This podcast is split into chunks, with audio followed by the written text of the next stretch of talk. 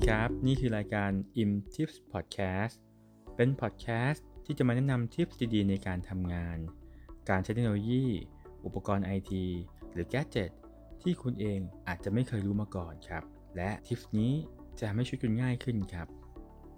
วันนี้ผมขอนำเสนอตอน 5 เทคนิคประหยัดค่า Grab ครับ ก่อนอื่นต้องขอแจ้งคุณผู้ฟังก่อนนะครับ ว่าพอดแคสต์นี้ไม่ได้รับการสปอนเซอร์จาก Grab นะครับ ผมแค่อยากเล่าสู่กันฟัง เพื่อให้คุณผู้ฟังได้รับประโยชน์สูงสุด หรือพูดง่ายๆว่าได้ส่วนลดมากที่สุดจากการเรียกใช้ Grab ครับ ปัจจุบันคงต้องยอมรับนะครับ ว่าแอป Grab มีบทบาทต่อชีวิตประจำวันของหลายคนมากๆ บางคนถึงกับขาดไม่ได้ ตั้งแต่เรียกใช้ Grab นั่งไปทำงานตอนเช้า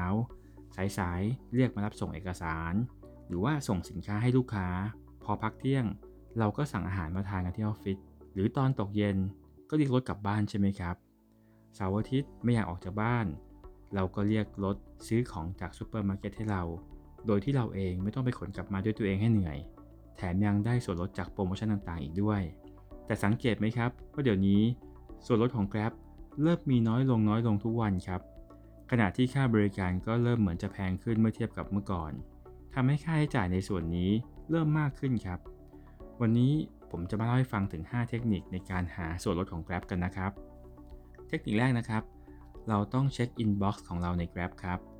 Grab มักจะส่ง message มาให้เราเป็นส่วนลด โดยที่บางครั้งส่งมา 2-3 ข้อความ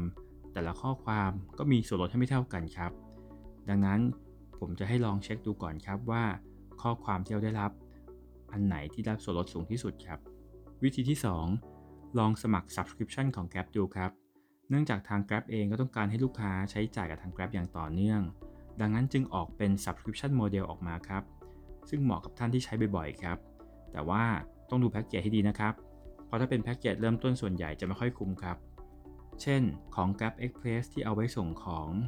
คิดค่าบริการที่ 300 บาท ได้ส่วนลด 60 บาท 10 ครั้ง 60 บาทต่อครั้งดูเหมือนจะเยอะใช่ไหมครับ แต่ถ้าคุณผู้ฟังลองคิดจริง ๆ แล้ว เราต้องจ่ายไป 300 บาทก่อน ดังนั้นส่วนลดจริงที่เราได้ก็คือ 30 บาทต่อครั้ง เอาเข้าจริง ส่วนลดที่แก๊ปแจกให้ปัจจุบันนี้ก็อยู่ประมาณ 25-30 บาทต่อครั้งอยู่แล้วครับ ดังนั้นสมัครแพ็กเกจนี้อาจจะไม่คุ้ม ยิ่งถ้าคุณผู้ฟังลืมใช้และใช้ไม่ครบ 10 ครั้ง ภายในเวลาที่กำหนด ผมดูแล้วเหมาะกับท่านที่ไม่ค่อยสะดวกหาโค้ดส่วนลดครับ ต้องการความสะดวกรวดเร็วในการเรียก Grab หรือมั่นใจว่าใช้ถึงแน่นอนตามจำนวนขั้นต่ำที่กำหนด เทคนิคที่ 3 นะครับ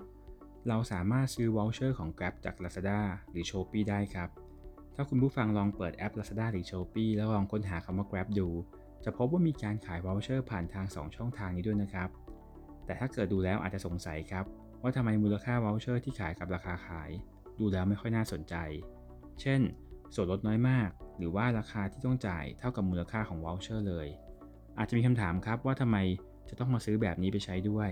แต่จริงๆ แล้วการซื้อผ่านช่องทาง 2 ช่องทางนี้ ส่วนใหญ่เรามักจะได้รับส่วนลดจาก แพลตฟอร์มอยู่แล้วครับ เช่นอาจจะมีโค้ดลด 10% 20%หรือ 30%ในบางเทศกาล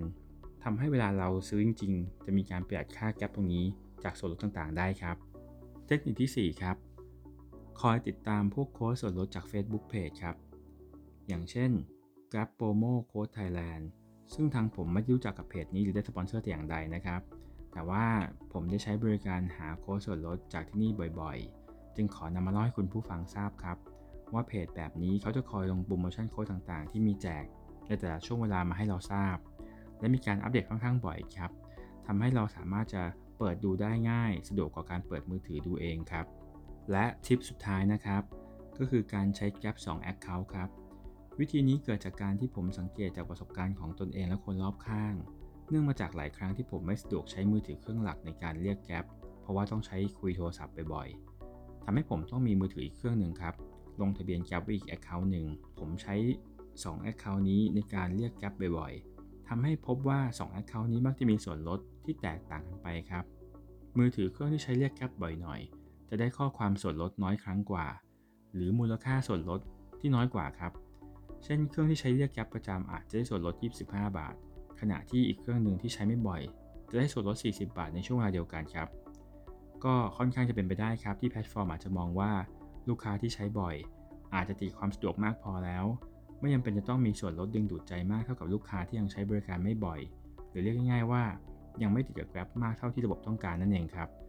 คุณผู้ฟังลองนำ5ทิปนี้ไปใช้กันดูนะครับ หวังว่าจะช่วยประหยัดค่าใช้จ่ายในการเรียกแก๊ปของคุณผู้ฟังกันได้บ้างไม่มากก็น้อย และถ้าคุณผู้ฟังชอบทิปดีๆแบบนี้ อย่าลืม subscribe อิ่มทิป podcast นะครับ แล้วเจอกันอีพิโซดหน้าครับ ขอบคุณครับ